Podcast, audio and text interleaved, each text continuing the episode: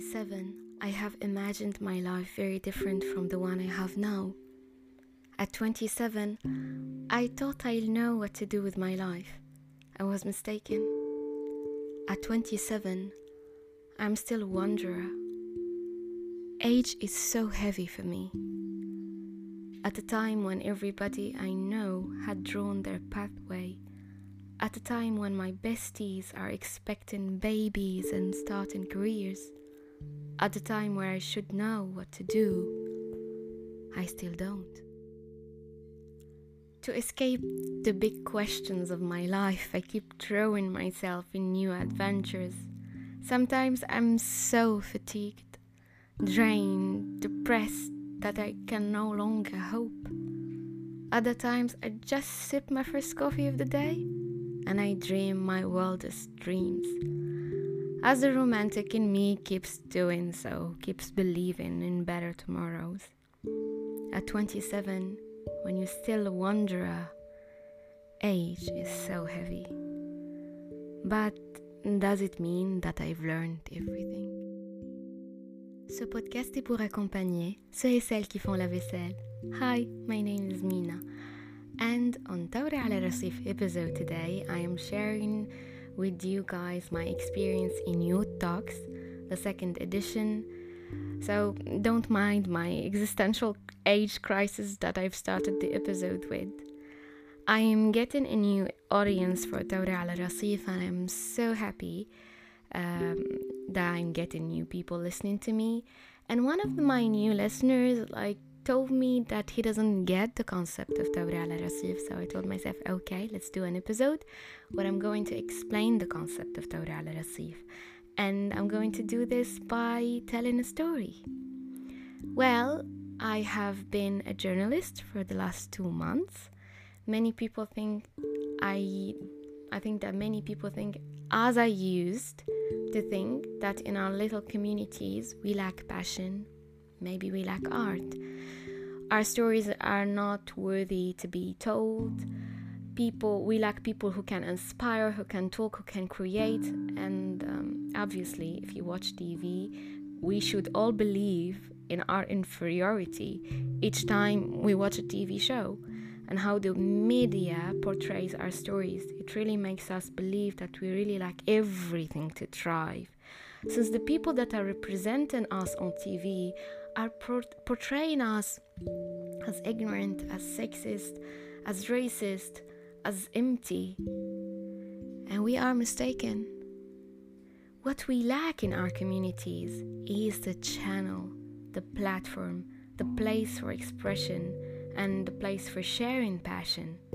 When I was a journalist, I did my best to meet those people scenarists, movie makers, singers, writers, international experts, university club leaders, change makers. And you know what they've told me? That the media doesn't care to share their stories. And many of them are struggling to tell their stories, to share their passion, and they're not getting the light they are shadowed. And I think it was decided for us to believe that what reflects us and what reflects our stories are TV shows where women are denigrated, for instance, and where serious problems are ignored and bright people aren't invited. So, as a newborn journalist, in my uh, adventure as a journalist, I sat there with those people from my city, sinners, like I said, and social activists, and passionate students, and local artists, and I listened to them telling me about the processes of creating their art or pursuing their passion. And you know what happens when you give people the access to such conversations? They'll get the inspiration the epiphanies, the keys to their answers, and the keys to their questions, obviously. I do believe that what, when culture is accessible, when culture is ala rasif, revolution will be embraced by all. And I do believe in Arabi ibn Mahidi saying, ارموا بالثورة في الشارع يحتضنها الشعب even though if it's not a military revolution but isn't the most beautiful of all revolutions the cultural one? I love writing. I don't know what to do with my 27 years old life. But I know that even if I am not finding answers, I'll keep writing. And what inspires me the most to keep doing so is the access to other writers' journeys. I am obsessed with the talks, the conferences, the interviews, where my favorite writers talk about the process of writing. I know, for instance, that Elif Shafak listened to heavy metal music when she writes. I know that Zadie Smith was a tap dancer, and Hisham Matar is fond of museums. He can contemplate the same painting every single day for more than 20 minutes. That Siri Hustvedt is fond of neuroscience and psychoanalysis.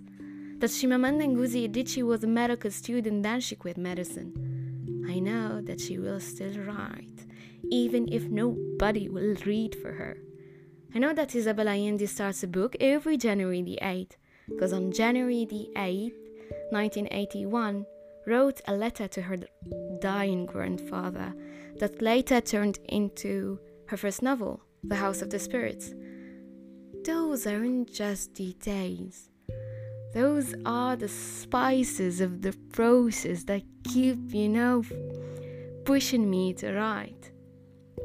I know all of these stories, but I don't know what the local writers of my city use in their process.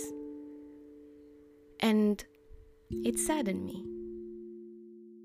This isn't to say that we don't have local writers, and this isn't to say that our local writers aren't that amazing to use, you know, their spices, unique spices in the process of creating their art, or creating their books, or painting their paintings. No, there are local artists, but they don't get the light, the place where to share their journey. I don't know how, for instance, Abdurrahman Harrat made his movie Jamila fi Zaman al-Harak. And I'm asking always this question. So every year we have this um, national prize for artists, the Ali Maashi prizes. And I'm, I'm wondering, where are the Ali Maashi winners every year going? How they just, you know, disappear? Why can't they show up and share their stories and inspire us to thrive in what we're doing? I believe in the local artists. And I believe that in every city there are, there are not just a group, but like hundreds and hundreds of artists that they're not getting the light to share the process of creating their art. There are spicy recipes of creating art. I do believe that those people exist out there, but they are not getting any light. And I think that in our little cities we thought that we are lonely we're mistaken. We don't have the bonds. We're invisible to each other. So, how can we influ- influence each other if we're not seeing each other? Sharing the process of what we love, of what we're doing, will make us visible, will make us start collaborations, will make us influence each others, will make us create a movement. And then will make a change. And you can't change a community by telling foreign stories. A change will be promised when you start by saying I. So, in my podcast, I'm looking to invite all the people who will share their passion and their journey. My very short journey as a journalist made me aware of the power of stories. Many people are being shadowed. So, last week I was in a room.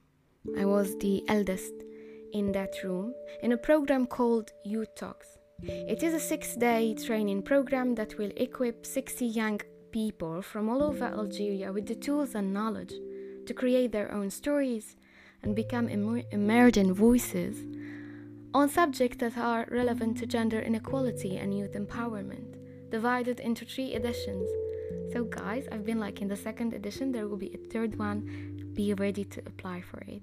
It is worth it. Each edition of this program will invite from 20 wilayas, um, 20, I think, young people between the age of 18 and 30 years old. It is organized by Algerian Black Pearl, the Shell School, TBD Algeria, Tomorrow for Better Day Algeria, and funded by the US Embassy. I've never been, I've never been the eldest in any classroom.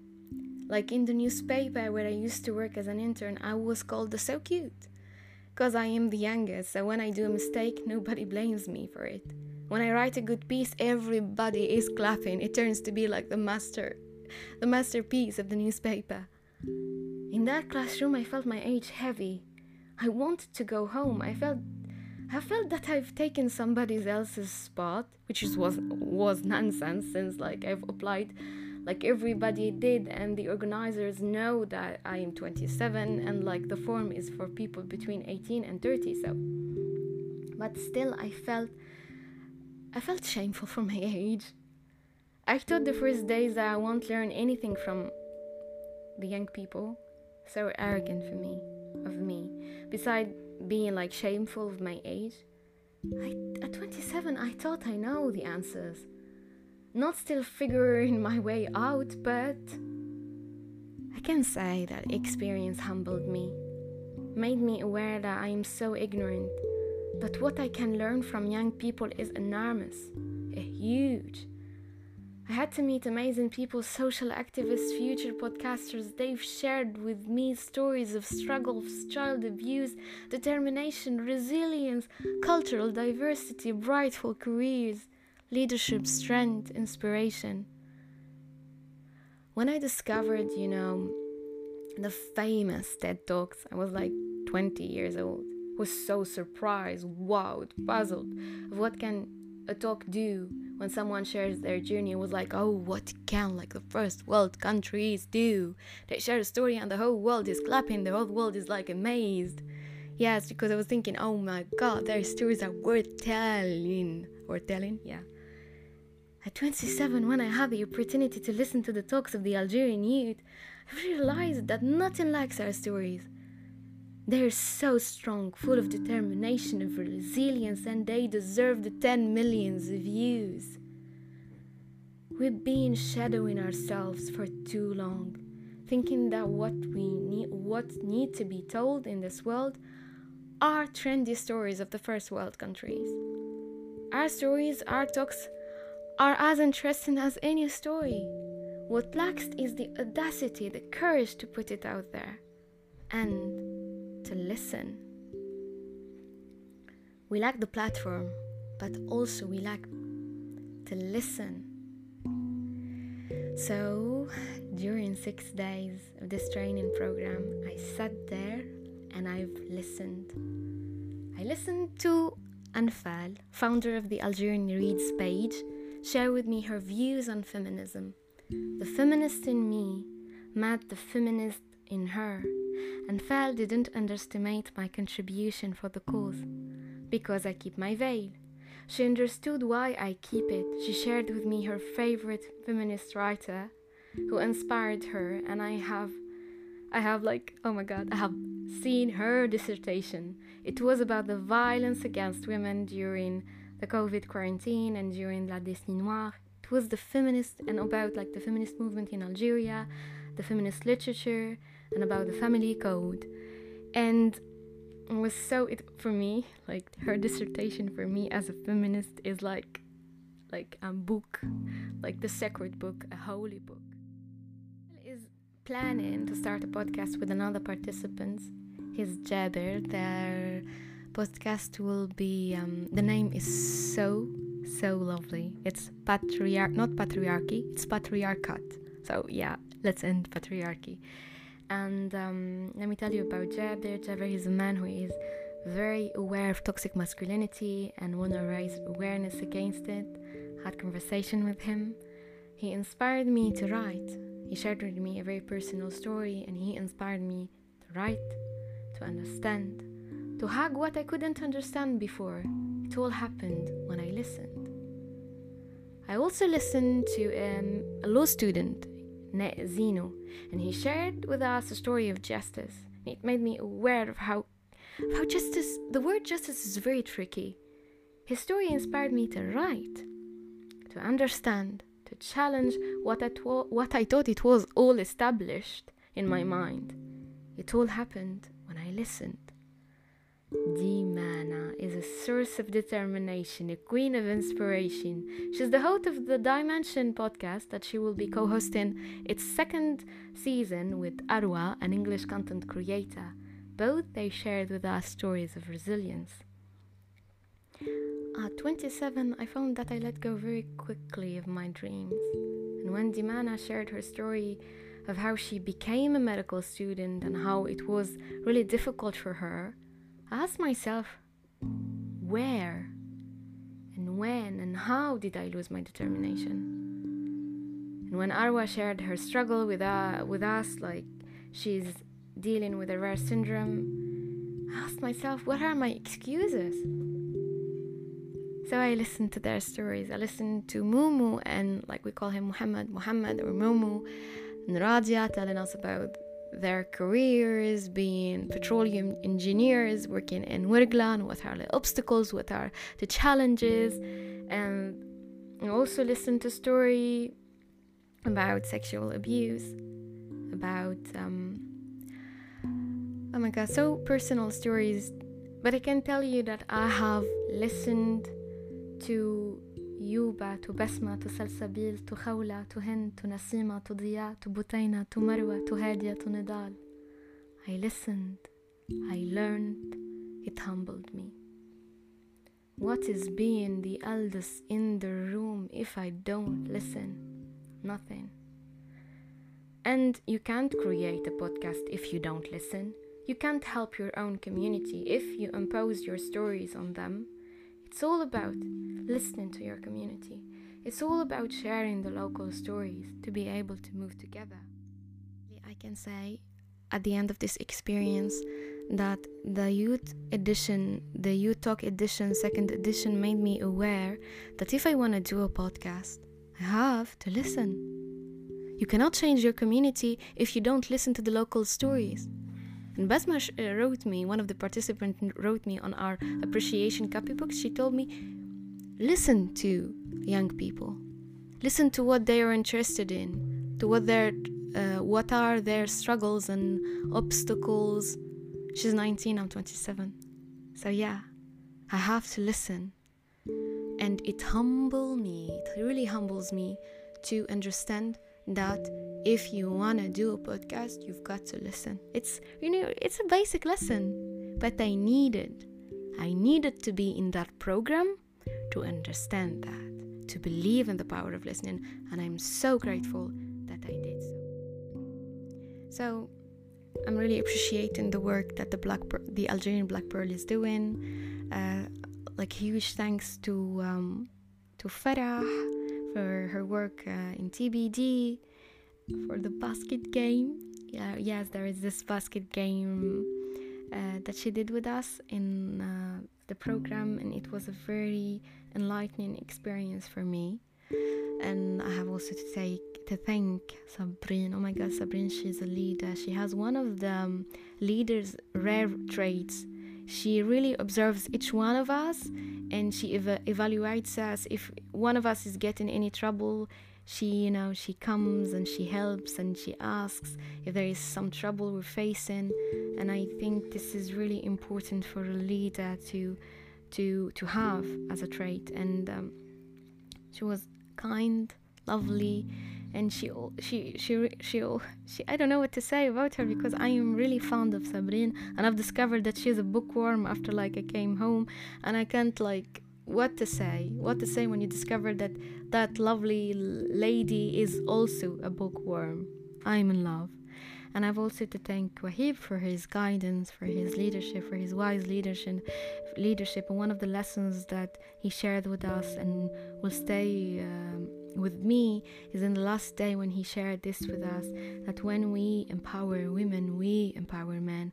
And I think it is a golden lesson for me as a feminist to go back in my community and to try to tell people who think and who always, you know, face us with this argument think, okay, you're using feminism, so we're gonna use manism, which is nonsense. Feminism is both for women and men, and given, and it's about equality. It isn't about domination.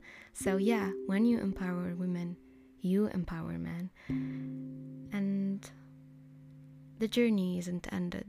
I cannot say that I have that my age is, you know, no longer heavy. I cannot say this because I do believe that the journey is continuing and I might find answers very soon and expect in the next episode a guest. So, yeah, I have a guest, guys. So, stay tuned.